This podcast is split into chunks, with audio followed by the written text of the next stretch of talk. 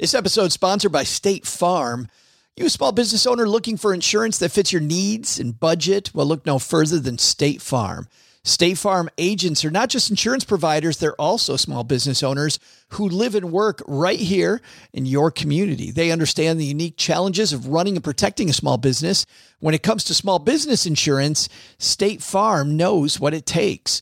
Create a plan that fits your needs and your budget. State Farm agents are ready to help you choose personalized policies that truly understand your business. Insure your small business with a fellow small business owner. Talk to a State Farm agent today and get started on personalized small business insurance that fits your needs. Like a good neighbor, State Farm is there. Talk to your local agent today. When it comes to your finances, go for the credit card that's always there for you. With 24 7 US based customer service from Discover, everyone has the option to talk to a real person anytime, day or night. Yep.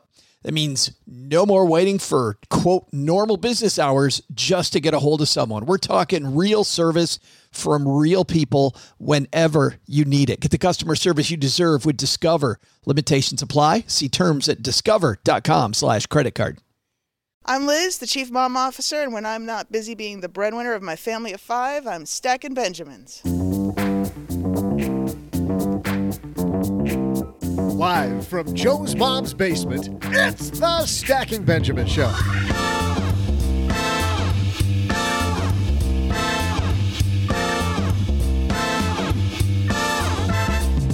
I'm Joe's mom's neighbor Doug, and Joe's mom just told me it's Vanilla Ice Day.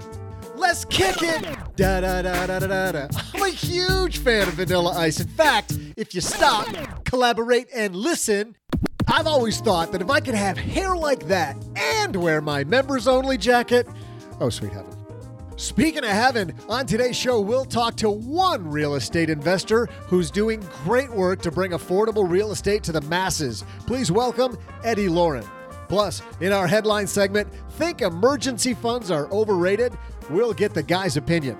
That's before we throw out the Haven Lifeline to Derrick, who wonders about taxes, answer another letter from the mailbag, and Ice Ice Baby our way all the way to my trivia. And now, two guys who wouldn't know a great vanilla ice song if it melted down the front of their shirt Joe and O J J J J G. Was there more than one? Well, if you ask Vanilla Ice, there was, but Right. Doug, I don't think he means what he think he means here. Welcome to Vanilla Ice's greatest hit, right? It's like this one, this one song. Hey, everybody, welcome to Monday on Stacking Benjamins. I'm Joe Saul-Sehy, Average Joe Money on Twitter. And across the card table from me, back for another action packed money talking week, it's Mr. OG. Yeah, today is the middle child's birthday.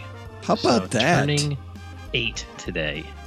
And Hard to believe. middle child in the OG family, for those of you that don't know, for those of you playing the home game, he's the wild and crazy member Yes, of the he is the OG family. he is the spark. Yes. Oldest OG child is the quiet thinker, I think. He's he's branching out though, because he's he's he's a preteen, Yes. so he's starting to get a little mouthy. But oh. And then the middle one was born mouthy, yes, he was. He had a full vocabulary. when but but born out. hilarious. Yeah. And you know what? He's a guy that definitely, when he starts working, will want to use Slack. I mean, clearly, then everybody will know how much he knows. Eight years old. You think he's ready for Slack? He, we don't want him on Slack. we we just We'd love to have him on Slack, but not on our Slack. right. Slack's a collaboration hub for work, whatever work you do. Thanks to Slack for supporting Stacking Benjamins. Slack makes sure the right people on your team are always in the loop. Key information's always at their fingertips. We love our Slack. Learn more at slack.com. We're also happy to be brought to you by Honey. Thanks to Honey for supporting Stacking Benjamins. Honey's the free browser add on that over 9 million people are using every day to save money while they shop online. It's funny, I was buying some clothes last week. Honey saved me 20% OG. How much did the add-on app cost? Uh, free. So that would be zero dollars. So like you have to click a button and it saves money. Got it. Okay. Yes, click two buttons, actually. Oh, my bad. Two buttons. yes. Double the amount of work. Takes But, just uh, two still clicks. Cost, still prices still costs the same. Takes two clicks to install, saves you tons of money. Get Honey for free at joinhoney.com slash SB. Make sure you use SB so that uh, they know that we sent you. All right, we got a great show today, man. So let's get into it. Eddie Lorin's here, but first we've got some headlines. So let's move. Hello, darlings. And now it's time for your favorite part of the show our stacking Benjamin's headlines. Our first headline comes to us from financialplanning.com, the place where financial planners go and hang out. Uh, this written by Amanda Schiavo. Clients think too small about one crucial aspect of planning, as if that's not financial planner clickbait right there. What aspect is it? Here's the one thing that you're not preparing your clients for. I LOL'd at number three, right? but there's only there's only one. Unexpected financial burdens can come in many forms, this piece says, from car damage to a serious illness. Yet many clients aren't prepared for such expenses. Moreover, they seem disturbingly nonchalant about it. And and by the way, we've been doing this show for how long? Don't people A think disturbingly, yeah, just seem disturbingly nonchalant about emergency funds? I don't know if they're disturbingly nonchalant, but they are. Yeah, Yeah. It's like, yeah, whatever. yeah, whatever. Right? They're they're uh, yeah, maybe a little non- a little nonchalant. I, I don't know that I would go disturbingly nonchalant. People are disturbingly nonchalant about disability insurance. Oh wait, we'll get there in our second headline. we're totally we're totally going to do a double threat here today. Coming up with emergency savings fund is a crucial part of financial planning, but advisors say getting clients to contribute the right amount is daunting. Quote, the biggest challenges are not that clients don't understand the need for a savings fund, but that the savings fund they have in mind is too small, says advisor Roy Jantz of DeHollander and Jantz Financial Group. With interest rates so low, the mentality is often, I'll borrow it if I need a more significant fund. This can be problematic. It can be very problematic, right? What happens if uh, American Express notices that you're in a little bit of a world of trouble because all of your information is now public, pretty much, right? And Amex goes, "Yeah, not a big fan of having this guy have ten thousand dollars available credit. Um, we're going to knock him down to four or twenty five hundred. But what happens if the reason you have a problem, speaking of disability, is because of disability and now you can't pay your bill? Why are you going to borrow money when you're disabled and you've no income coming in? Yeah, it's fun, isn't it? Yeah. When, when, yeah. Good luck making the payment, right? The three to six month period is intended to coincide with the waiting period of disability income insurance, says advisor Christopher White of People's Bank. Also playing a part in that rule of thumb are job security, income level consistency, and whether there's more than one income earner involved, he notes. Good stuff there. Not something I think we have to spend a ton of time on, but certainly something we haven't reported about enough either, OG. I think we talk about other areas a lot more than emergency funds. So it's a great reminder day, as mom says. It's a reminder. Tie a ribbon around your finger. Remember, fund your cash reserve. Our second piece is written by our friend Mary Beth Franklin, comes to us from Investment News, another place financial planners hang out. We're all about the financial planner news today. Uh, Retirement 2.0 new ways to estimate and fund long term care costs. How's that for a financial planner clickbait right there? Again, Big is it a big cash reserve? that probably is. Nothing strikes fear in the heart of retirees more than these three letters LTC, the potentially crushing cost of long term care in a nursing home, memory care unit, or even at home, most of which are not covered by Medicare, can easily destroy a retirement plan.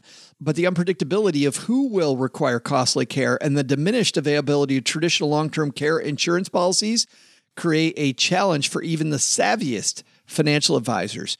An estimated 70% of people 65 and older are going to need some form of long term care as they age. Let's go over this, OG, because I'm going to say this again, because this is why insurance in the long term care sector is so expensive. Insurance is expensive not because insurance companies are trying to rip you off. There might be some that are, but that's not why, as a category, this is expensive. As a category, it's expensive because of this stat an estimated 70% of people 65 and older will need some form of long term care as they age, according to the Department of Health and Human Services. So good, I had to say that twice. Purely the reason why it's so expensive is it's going to happen to you. It's totally priced based on probability and the magnitude of the event if it were to happen. This is why this is really expensive. This is why it costs more to insure your car than it does to insure your house, probably. Hopefully, your house is more expensive than your car.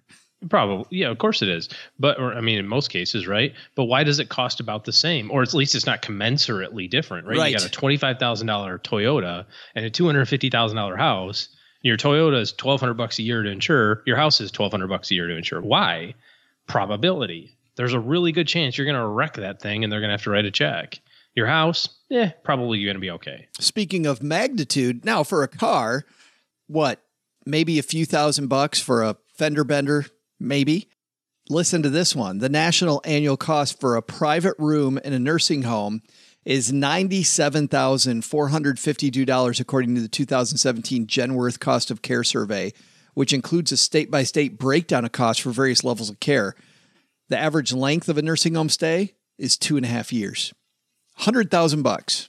Times two and a half, Right. so two fifty. So if you're going to self insure, which we talked to Fritz about last week, because that's what he's doing, if you set $250,000 aside today, right, and never spend it for other retirement goals, just put it in a bag, that's what it's going to take for the average. Now, if you're somebody that's that goes over, No, I would say it's not average because 70% of people, so it's not one in two, it's not you and your spouse, it's one and a half of you need it. so it's probably four years, which is also, by the way, what Fritz talked about was putting four years aside, 400,000 bucks. Yeah. And that's if you're quote unquote average. What if you have Alzheimer's and you're in assisted care for 11 years? The traditional funding choices for long term care expenses are self funding, traditional long term care insurance, a hybrid insurance policy, or annuity with a long term care rider, or Medicaid for those who have few assets and low income. There have been times when I told people, you know what, don't worry about it. Medicaid is our plan because they didn't have enough. They're to here protect. from the government and they're here to help. well, Speaking seriously, Ronald Reagan. Seriously. that was pretty cool. seriously, if you don't have much to protect, Medicare is your best. Medicaid, excuse me, Medicaid, yeah. is your best yeah, option. well, yeah, you can't afford the premiums. Yeah. Yeah, but if you have something to protect, I think one of those three options. Most of my clients, when I was a financial planner, it's been a while, so I'm curious, OG, if this is still the case with you, a hybrid approach where we partly self insured and we partly gave some of the risk to an insurance company. Like I would generally see people buy a long term care policy, but one that had a really big deductible period. And then we'd have like a joint policy that was for whoever went and four years. Yeah, the uh, more catastrophic stuff you're going to insure, the shorter term stuff. It's know, almost like you- it's almost like you know the HSA, right? The HSA and high deductible health plan. That's kind of what we tried to do for long term care for most people. with Is an that, extra zero on the end. that's true. Is that the approach that you generally see people use?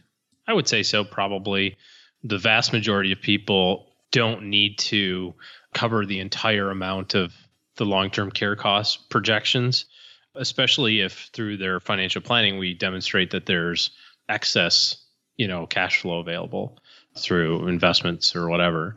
So at that point in time, even if you can self insure, then you're doing the whole do I want to? You know, so I think a lot of our clients are kind of stuck in that middle ground of, well, they probably have enough money to self-insure, but does it make sense to open yourself up to, you know, four, six, eight hundred thousand dollar liability when an insurance company will likely cover that for a much smaller amount today?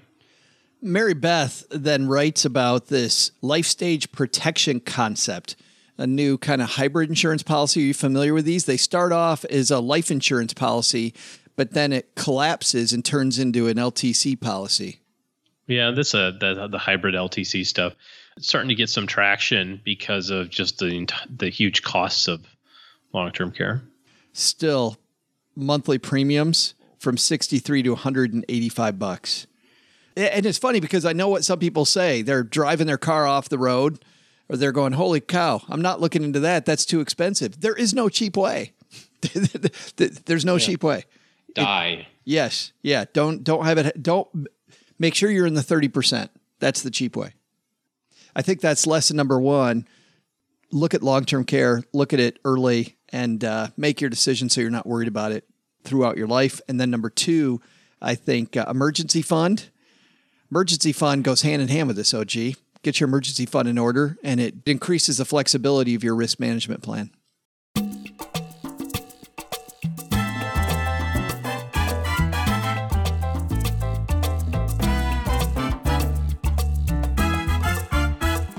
You're going to love our guest today, OG. Eddie Lorin is the founder of Strategic Realty Holdings and Impact Housing REIT, and also co founder of the Happy Foundation. Over the past 30 years, he's successfully purchased and transformed $3 billion worth of multifamily real estate, amounting to more than 180 thriving communities covering approximately 40,000 apartment units throughout the United States. By the way, we get real estate people who want to be on this show probably, I'm going to say, three times a week were pitched uh, that people want. And none of them have this resume. Well, and here's the thing that makes him makes him different, and the reason why I reached Billion. out, I reached out to him and said, "Okay, we normally don't have a lot of these investment gurus on. Eddie, I want you on the show because." Eddie's made it his life mission to fix the housing affordability crisis in America and to make safe, quality housing and community support available and affordable for everybody.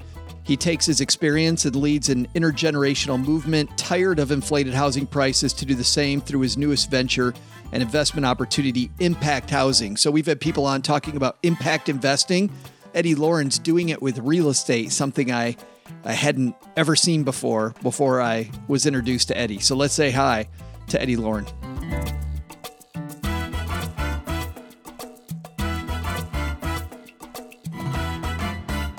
And walking down the stairs, Eddie Lorin. Eddie, how are you, man? Good to see you. I'm so glad that you're here with us.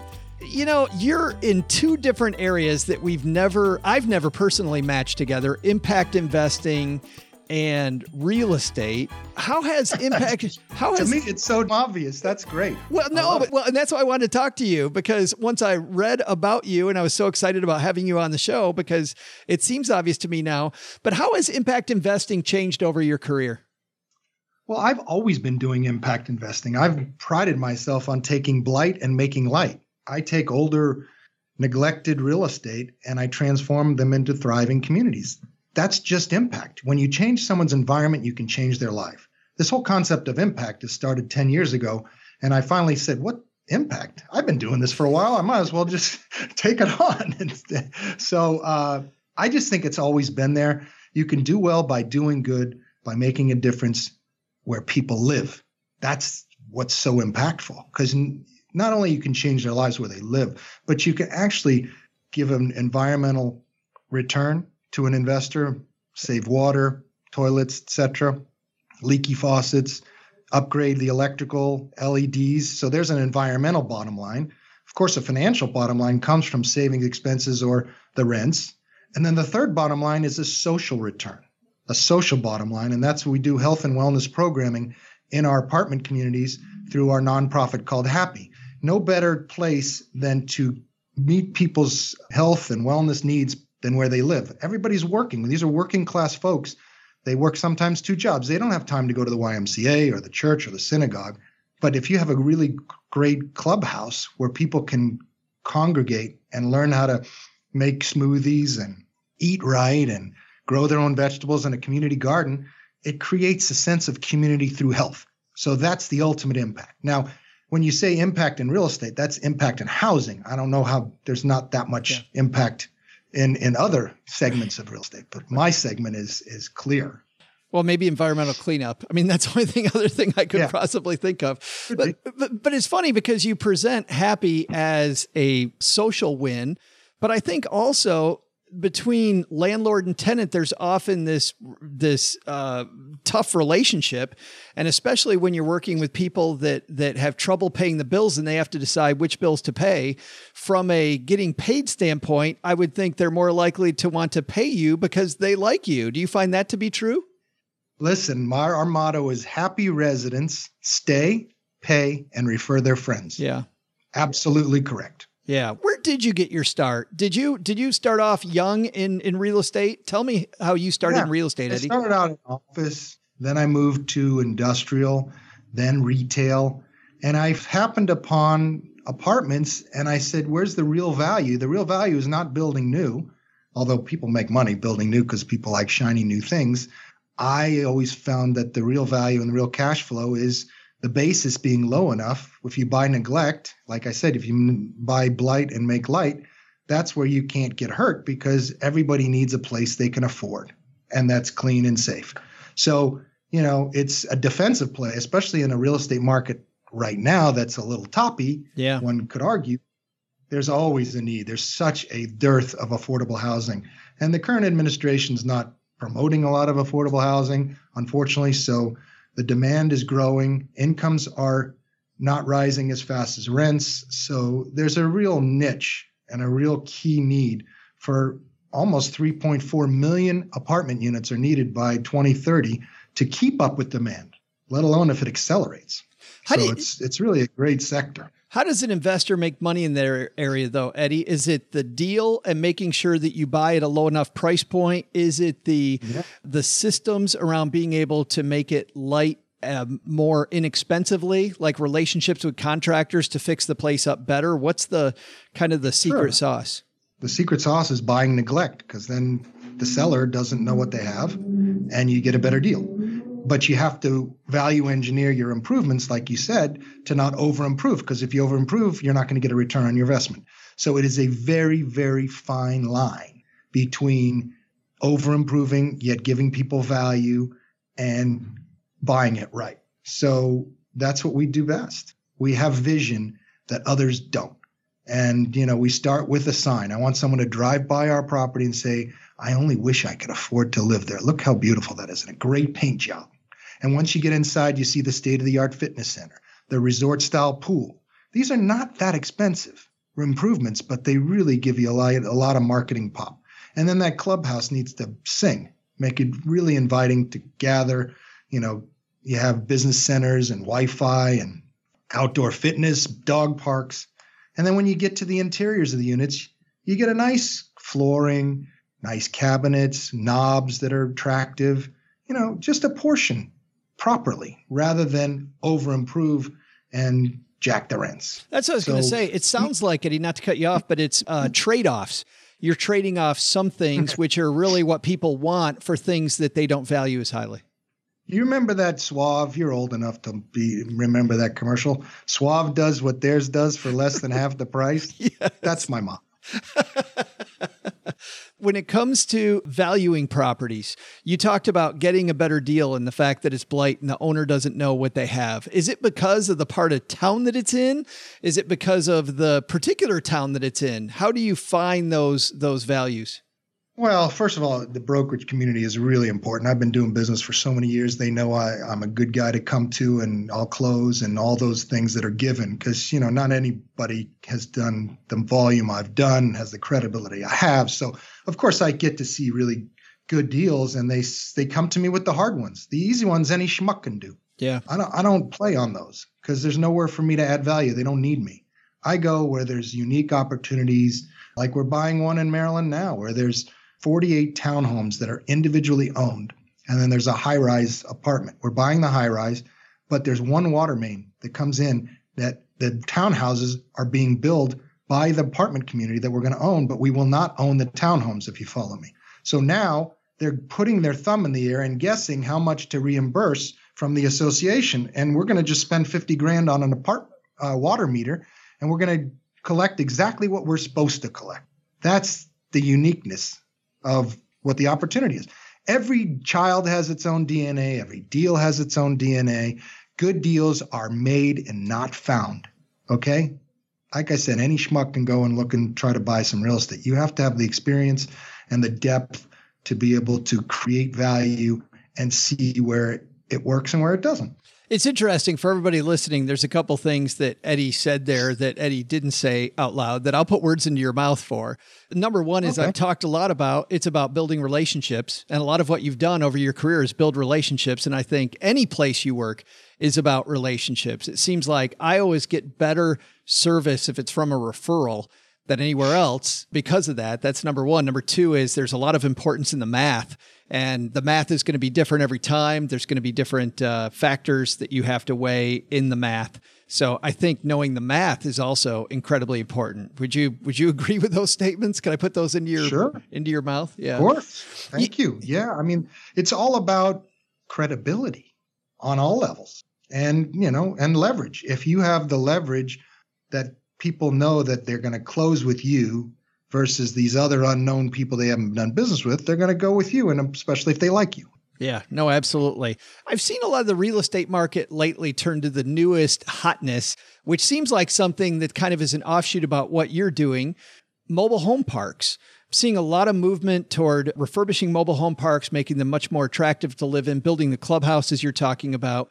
What do you think about that? Is that a fad? Is that coming and going, or is that kind of where we're headed? Sounds cool. It's not my world, so I always stick to my knitting, but I think it sounds good. Yeah, Makes sense. it certainly. Any housing is good housing. There is such a shortage of housing, it's ridiculous, and it's only getting worse. So you can't build old product. Yeah. An older product, which we call naturally occurring affordable housing, that's the more or less expensive, obvious real estate that people have to be able to afford to live in. You can't put, you know, low income people in new product without huge subsidies. Whereas you could make those same subsidies go a lot longer if you just buy existing products. So that's I'm the champion for that. They talk about real estate is local. People talk about a national real estate market. Real estate experts we talked to before say there's really no such thing. A, do you agree with that? And B, if you do, are there certain areas of the United States you like better than others at this current time? I like the Beltway, DC. I think it's a great market. It's always been a great market, and there's a shortage there. I like Florida. I like Texas. Dallas is booming. I like Colorado and in Vegas and Southern California. These are the markets I like. I've had a lot of experience in 48 states, but I think these are the real great havens for growth that I see. And it's all about demand. You're not going to get hurt if there's a real shortage of affordable housing. If you can give people seven to hundred to thousand dollar rents and give them that fake Gucci bag that is like a real one, then they're going to stay and pay. That's the bottom line. You know, you talk about these areas with a lack of affordable housing. All I hear about all the time in the headlines, Eddie, is San Francisco, right? About how real estate's so expensive there. Workers are struggling to find housing and they're forced into these super long commutes to the point that it's very difficult to get a workforce out to your business. Where, do you, wh- where do you see that headed? Well, let's define what you're saying because I think it's important for people to understand. You're not supposed to pay more than 30% for your housing of your income. So let's say if you made 50 grand, you shouldn't pay more in rent than 30% of that. So that's 3 times 5 is 15,000 in rent. Well, let's say people are paying 25,000 in rent. So 50%. That's the average what a lot of people are paying. Add transportation, it could be as high as 70%. So what you're saying is really important. And the only solution is transit oriented product and to be able to build on and build and build and build and all this NIMBY stuff. What is NIMBY? Not in my backyard. It has to stop. We have to build our way out of this. We have to buy existing and build our way out of it and do mobile home parks and do everything because there's such a shortage and it's only getting worse. It's the government permitting process is slow, especially in California. They have this thing called California Environmental uh, Quality Act, CEQA, and it stops a lot of projects from going through and it takes years. And time's ticking and time is not our friend. So we have to all band together to build more, to create more options, to renovate warehouses, to do anything we can to house our communities because people have one foot on a banana peel. And that's why homelessness is rising so much because people are genuinely hardworking, except some of them are mentally ill. But a lot of people would love to have a job and they just, it's just not there, or they have a job and they still can't afford rent. So what are they to do? I want to ask about affordability for a second as we turn from the macro to the really micro. And I'm going to get just a little nerdy for just a second for our real estate fans out there. Section 8, are, are your properties generally Section 8 uh, properties where the government backs the rents, or do you stay away from Section 8? No, Section 8's a wonderful thing. Let's examine what Section 8 is. It's not subsidy other than that 30% rule. So let's say the rent is $900 and the tenant can 30% of their rent they can of their income they can afford is $300 or their social security or if they're disabled Well, the voucher is only 500 bucks or 600 bucks, the difference. It's not full subsidy and it's good pay Right. and it's needed.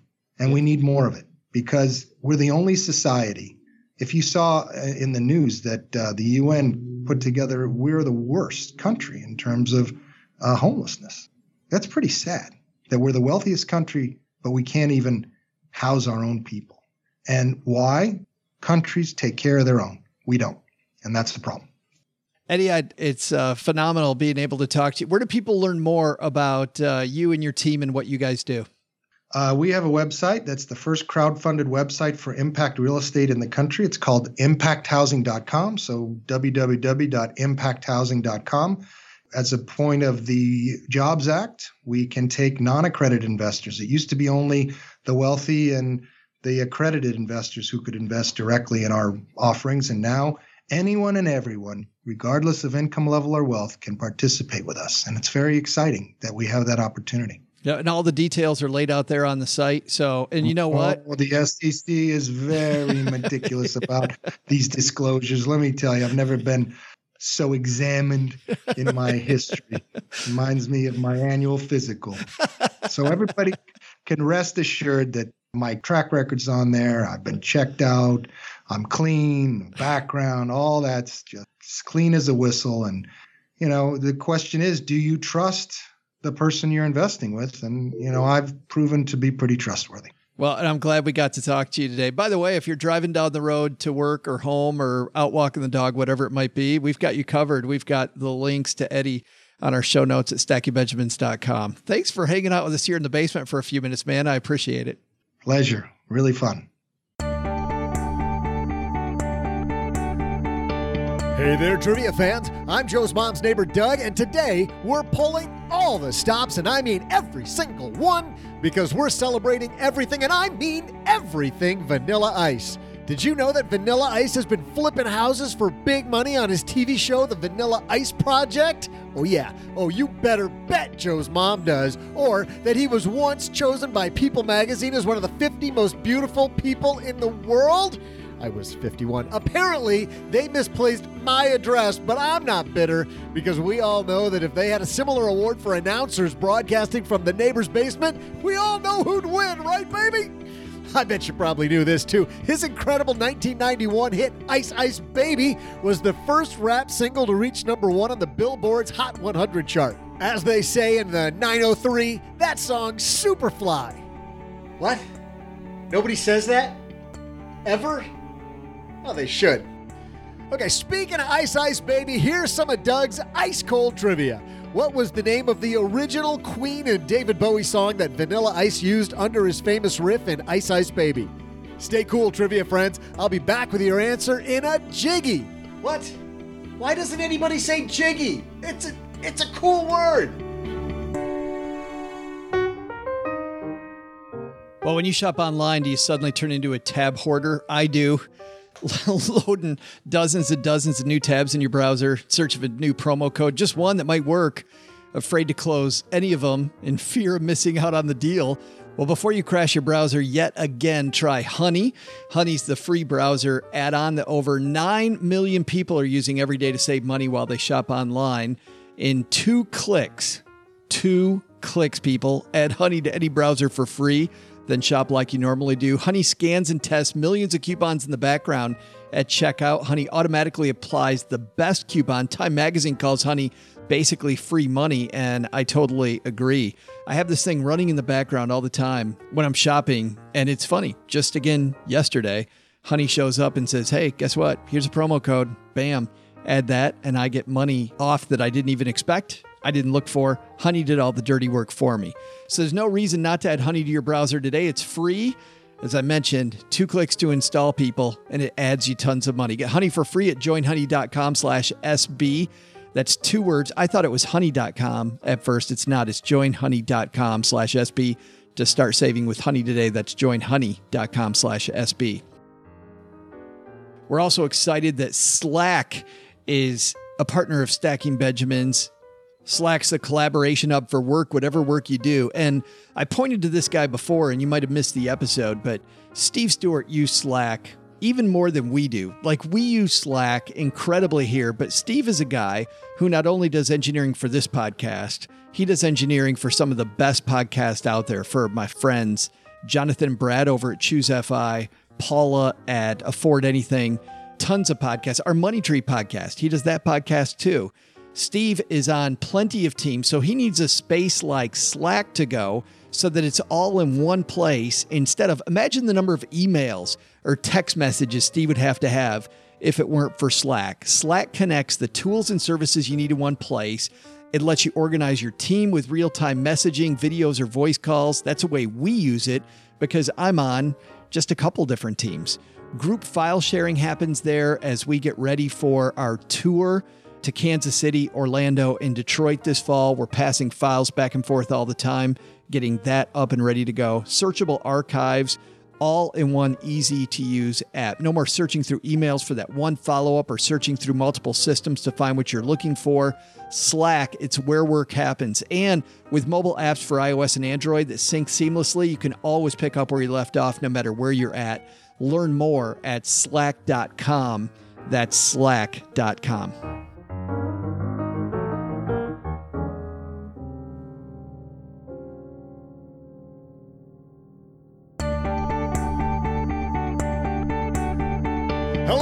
welcome back, friends and neighbors. I'm Joe's mom's neighbor, Doug, and here was your trivia question. What was the name of the original Queen and David Bowie song that Vanilla Ice used under his famous riff in Ice Ice Baby? The answer? The song Under Pressure was used by Vanilla Ice, and let's just say Vanilla Ice was feeling the pressure after Queen and David Bowie threatened to sue over copyright. But Vanilla Ice stayed ice cool and settled out of court. See, that proves money can solve your biggest problems, no matter what Joe's mom says. See ya!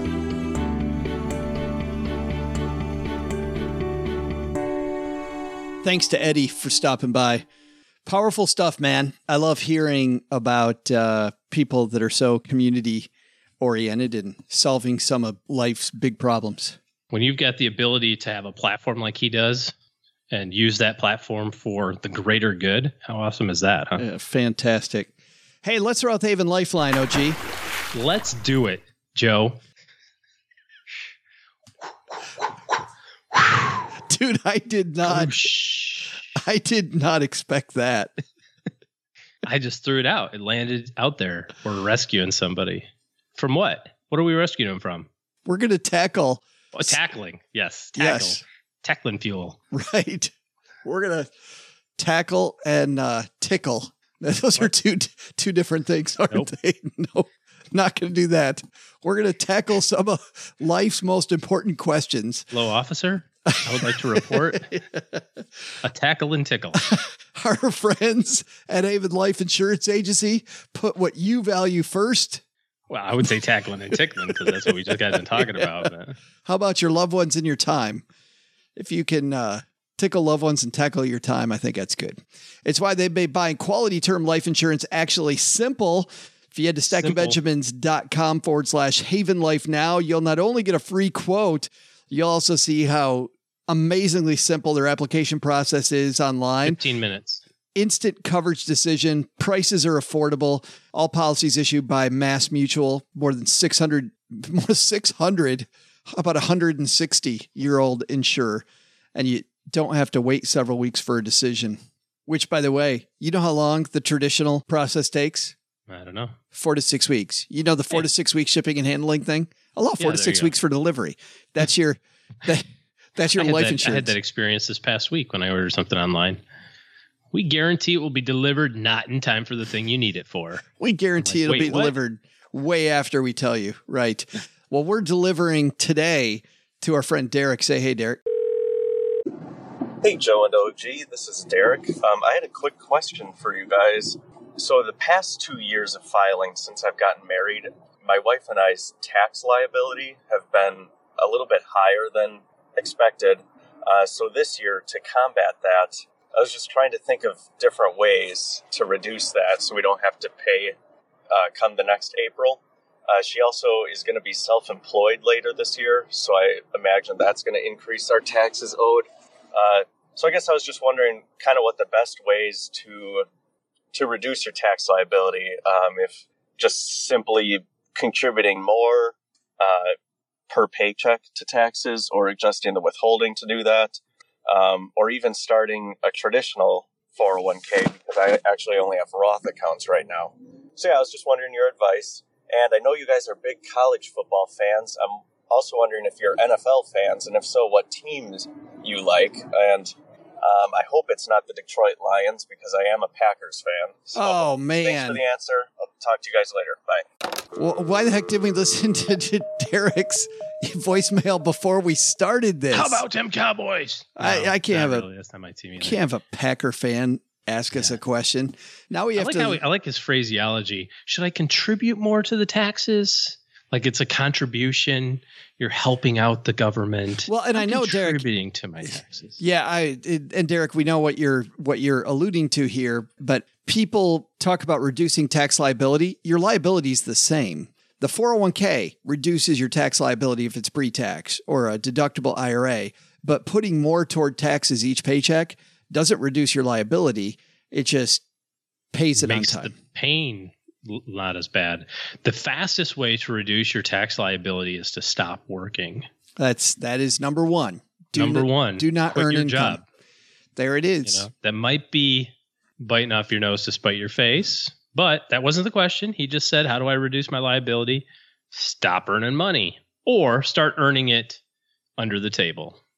I'm just kidding. Don't do that. Welcome to the How to Go to Jail podcast.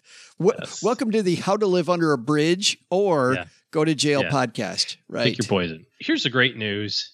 If you haven't done a model for this year's tax liability, you're probably going to be in a better spot at the end of this year than you were the previous years just for doing nothing.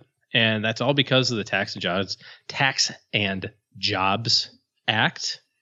Uh, I think that was the name of it, right? It's a new tax law, whatever the hell they called it. Um, it's had some cool acronym that we are all supposed to remember, but um, we can't. we're all supposed to remember, is what I said right.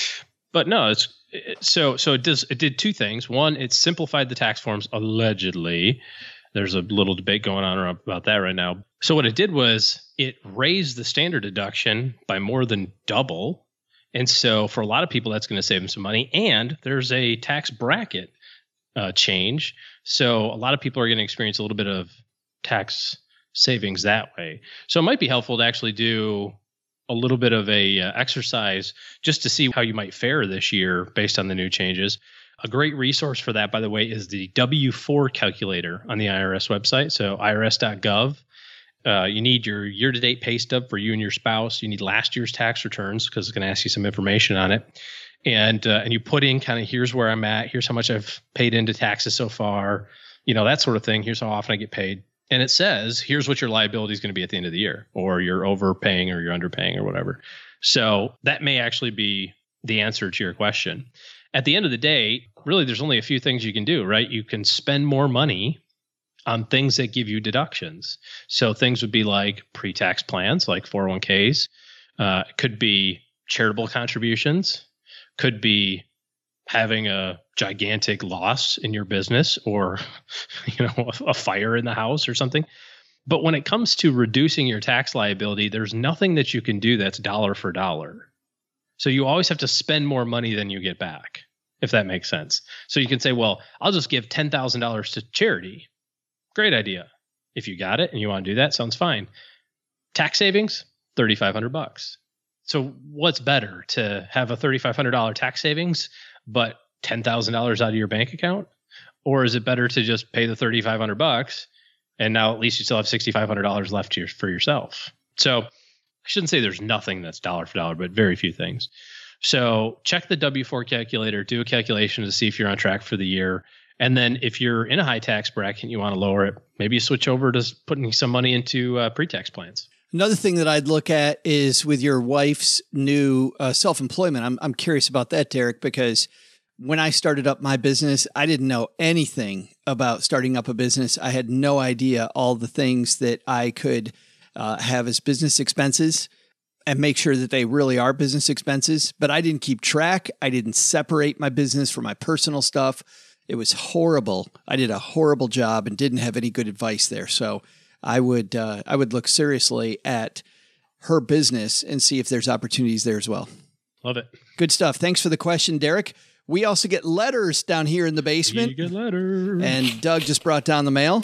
Our letter today comes from Javon. Javon says, Hi, Joe and OG. I'm a 26 year old who recently switched jobs. I participated in my old employer's 401k and rolled those funds into a rollover IRA upon departure. I have about five grand to invest and I'm unsure how to proceed. Consider I'm young, my risk tolerance is high, my time horizon for retirement is pretty significant.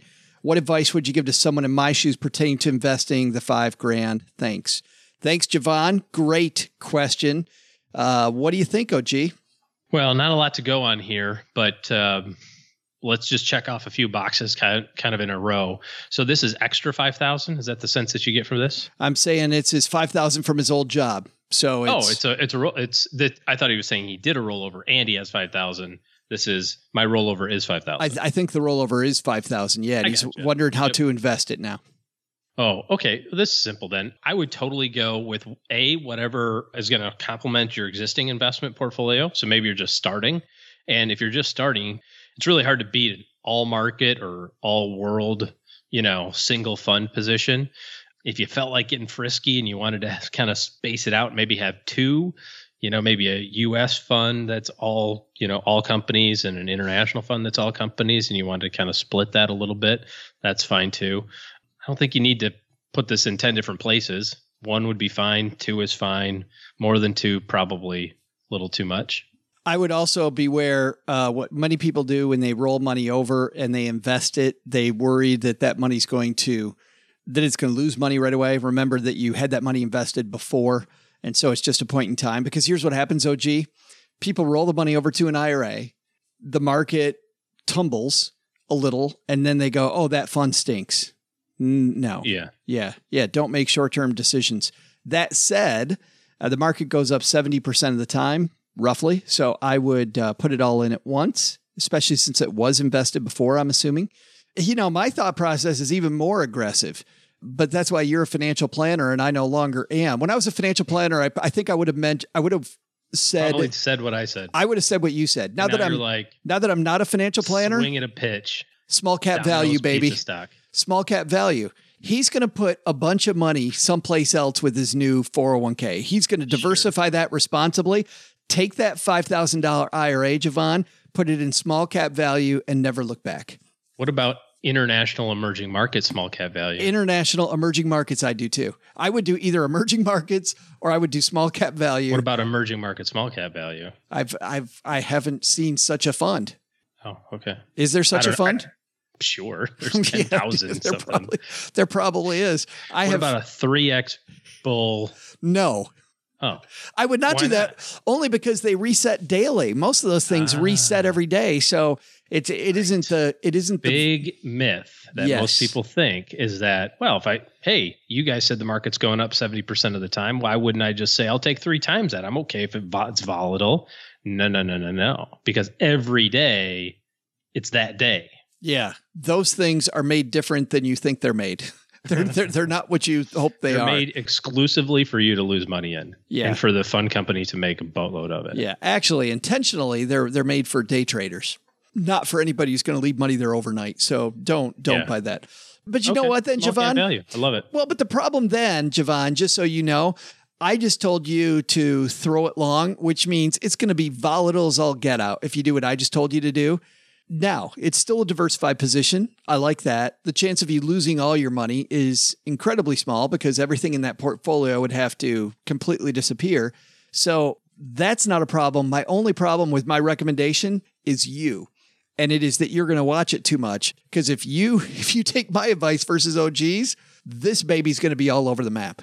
It is Well, you got to to be, be okay with. So if you want to go small cap value, that's your number one performer long term. I got that, but you got to be okay with a minus seventy to get the thirteen percent average return, which is what small cap value does. You've got to be okay with a minus seventy, and you don't get to pick when that minus seventy happens. It could happen right out the gate. You go from five hundred or you know five thousand down to freaking twelve fifty, right? Or it could happen when you have 500,000 And by the way, I would diversify out of that thing. long well, before you got there. Why? Why? Why not just swing for the fences? Keep doing it. Get your 13 all the way. well, I mean, but then time frame becomes shorter. I see. Okay. Yeah. It's Okay. all it's all about when you need the, all about when you need the money. And I like how you play dumb there. Oh, yeah. Oh, Okay. I don't play dumb. Thanks for the question, Javon. If you've got a question for OG and I, head to stackingbenjamins.com. On the top row, you have the questions button. And you know what? We've been recording ahead a little bit because of summer vacations, which means that the Haven Lifeline and the Bloom Call for Help on Fridays, you can have your question answered very, very quickly if you do those. Thanks also to everybody who's left a review of this here podcast. So amazing some of these reviews we've gotten lately. Oh, gee, mom is just absolutely thrilled. Let me tell you about this one. She's been bragging about with her friends from the Bridge Club. This one is written by Mr. Keys 09. Excellent podcast, five stars. Actually, I think it's Mr. Keys. It's M R K E Y S. It might be Murky's. a great place to not learn anything, but to be thoroughly entertained. All the hosts and guests are fun to listen to and doesn't get too deep into depths of financial jargon. If you're looking for something to keep you entertained, check this podcast out and you'd be surprised what kind of things thrive in a basement. Yeah, soon to be OG, by the way, for a little bit. Can you believe we're moving out of the basement? That's our news today. We are moving out of the basement short term to live from my mom's new apartment over somebody's garage for six months before the big move. Sounds delightful. As we- Can't wait. as we- It'll be less smelly. As we all packed up, when I wrote this recently out to people that get the Stacker newsletter, I got it. My first, my first reply was, "Make sure OG's going with you to the new basement in Detroit." Well, that was nice of them to say. Yeah, I was kind of annoyed by it. Like, why do I Oh. got to take him? Really? Okay. It's better than taking Doug, but he's already onto it. So uh, I think unfortunately he's coming too. Thanks everybody for listening. And if you're somebody that needs financial help and you want more than just entertainment, OG's taking clients. And if you're ready to get your financial house in order, it's stackingbenjamins.com forward slash OG for his calendar and to get the ball rolling. All right, Doug, it's your show now, man. What should we have learned today? So, what did we learn today? First, take some advice from Eddie Lorin if you're buying an investment and want to have it be ethically sound. Do some research into how the company works and also their returns. Despite some myths, you can make your impact and have it pay. Second, thinking about avoiding an emergency fund because you don't know when disaster might strike, we recommend building one today or yesterday if possible. it's that important. But the big lesson? Don't take Joe's mom's word for the fact that it's Vanilla Ice Day. It's Vanilla Ice Cream Day. I've been informed. Oh, of all the vanilla holidays, God, how bland. Man, does that feel the same as every other holiday. Special thanks to Eddie Lorin for stopping by. You'll find more on his investment strategies at impacthousing.com. This show was created by Joe Saul-Sehy, produced by Richie Rudder Reese, and engineered by the amazing Steve Stewart. Online, visit us on Twitter at, at SBenjaminsCast or on our Facebook page. Shannon Cowan is our community manager and social media guru. I'm Joe's mom's neighbor, Doug, and I swear the worst part about coming over to Joe's mom's house is having to put on pants. SB Podcasts may receive payment on the show from sponsors and guests in the form of books, giveaway items, discounts, or other remuneration. There's no way you would take advice from these dorks, but like Joe's mom always says, don't take advice from people you don't know. This show is for entertainment purposes only, and before making any financial moves, consult with a real financial advisor.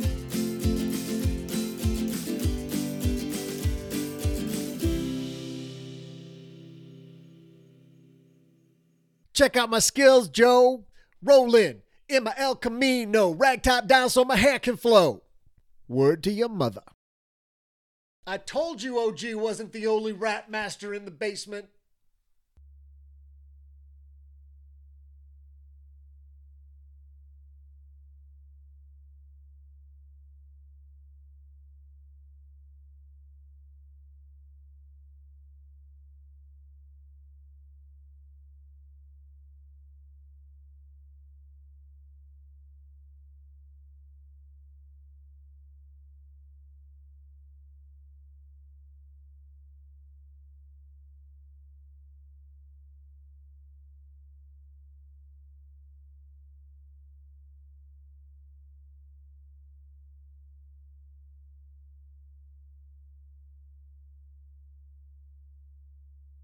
Welcome to the after show. At this point, if you're new here, we don't usually talk finance, but today we're going to because you and I have uh, both had some pretty amazing conversations. And this is actually the spot today where we're going to pull the curtain back a little bit. People often wonder what does the financial planner think of me? What does the financial planner think about my money? First of all, we compare far less than you do. Like we compare when, sizes, you mean? Yes, yes. Bankrolls, absolutely. Oh, yeah, yeah. People, really? you think that's the case? I think people often ask, "So how do I compare to the rest of your clients?" I'm like, I don't oh. really, I don't really. Oh, you mean that? I thought I, you meant do advisors compare themselves against one another? Oh no, no, no. Yes, they do. Absolutely, yes, they do all the time. Yes, but and then you get very self conscious and you want to throw in the towel, and you're like, "Fine, fine, I'm I'm quitting. This is ridiculous." Clients often wonder though so, what do we think about you? Frankly, we just look at your questions and we answer them. And which is a different question than am I similar to your other clients in the context of do you help a lot of people like me? Yeah, are my which problems I think is a the good same? question. I, I, do too. Yeah. But, but but am I ahead or behind your other clients is kind of irrelevant, Eh, and we don't yeah. think about it. But one thing that we do think is incredibly stupid is when we talk about topics like long term care, like we talked about on today's show, and you say dumb stuff. And we Well, have I- had I have people a- I have say a little book. dumb stuff. I'm going to publish it someday. There's a book that I read by Justin Halpern, I think is his name. It was called Shit My Dad Says. Yeah. You heard? You seen that book? Yes. I am going to write a book. Shit clients say, and it will be funny to like the, you know, eighty thousand CFPs in the world, and we'll all laugh, Yes. and that'll be that'll be my funny joke. Yes. And and 90% of what clients say is good questions. And by the way, usually when you say, you know, this might be a stupid question, but what is a mutual fund? Not a stupid No, question at all. That's a great question. Absolutely. Fantastic question. If a financial planner talks over your head, that's not dumb. This is dumb. I'm just Joe, I think I think you and Cheryl should have some long term care. What do you think about that? It's going to cost you four thousand dollars a year. What's your Holy- plan? I think I'll just kill myself. I'll kill myself. That is There the number one dumbest answer. I will kill myself. No, well, I, I will. I will reach out and I will suggest that the that a close second, if not a number one answer, would be I'll have my wife kill me, which is I think really funny because now you just turned your spouse into a murderer who has to go to jail for the rest of her life. Yes.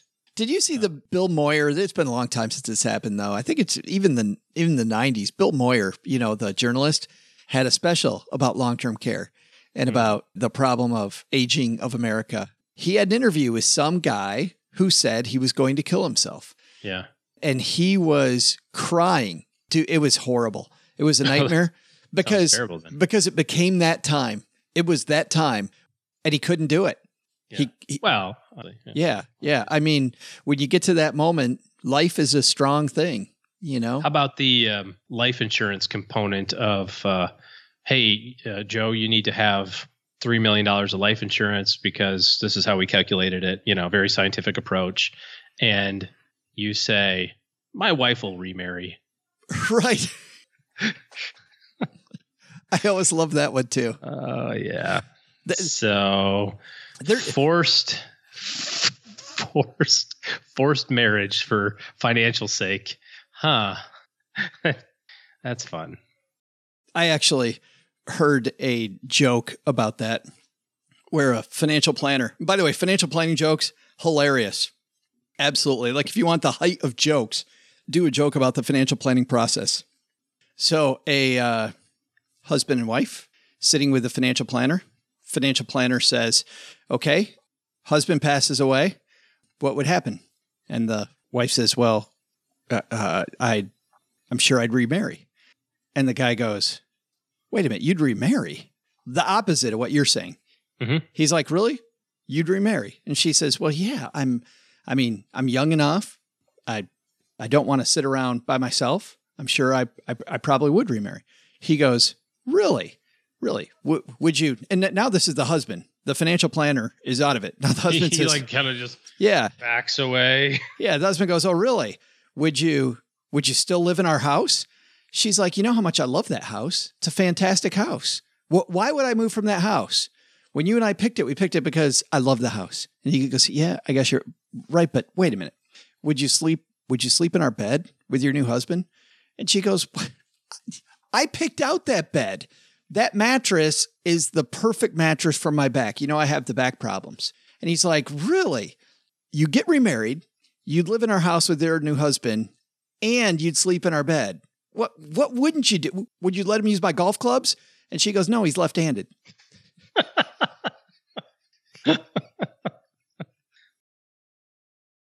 Becoming a member at Navy Federal Credit Union can help you earn more and save more. Their certificate options could earn you more than standard savings accounts with competitive rates. Not all financial institutions offer you as many choices for savings options as Navy Federal does. For example, you could start your savings journey with a low minimum deposit, add money at any time, and watch your savings grow. Thanks to flexible terms, you can use Navy Federal savings options for all kinds of goals, short or long term. Considering a big home improvement project, maybe you want to consolidate debt. Well, if you're thinking consolidation, that's part of your plan. You could borrow up to 100% of your home's equity with a fixed rate home equity loan with zero closing cost, or easily borrow as you go with a home equity line of credit. What I like, you make your plan first and then you use the appropriate instrument to get you there. And Navy Federal has them. Both options could help make life's big expenses seem more manageable. To learn more, visit NavyFederal.org. At Navy Federal, our members are the mission. Navy Federal is insured by NCUA, Equal Housing Lender, membership required, terms and conditions apply, loan subject to approval.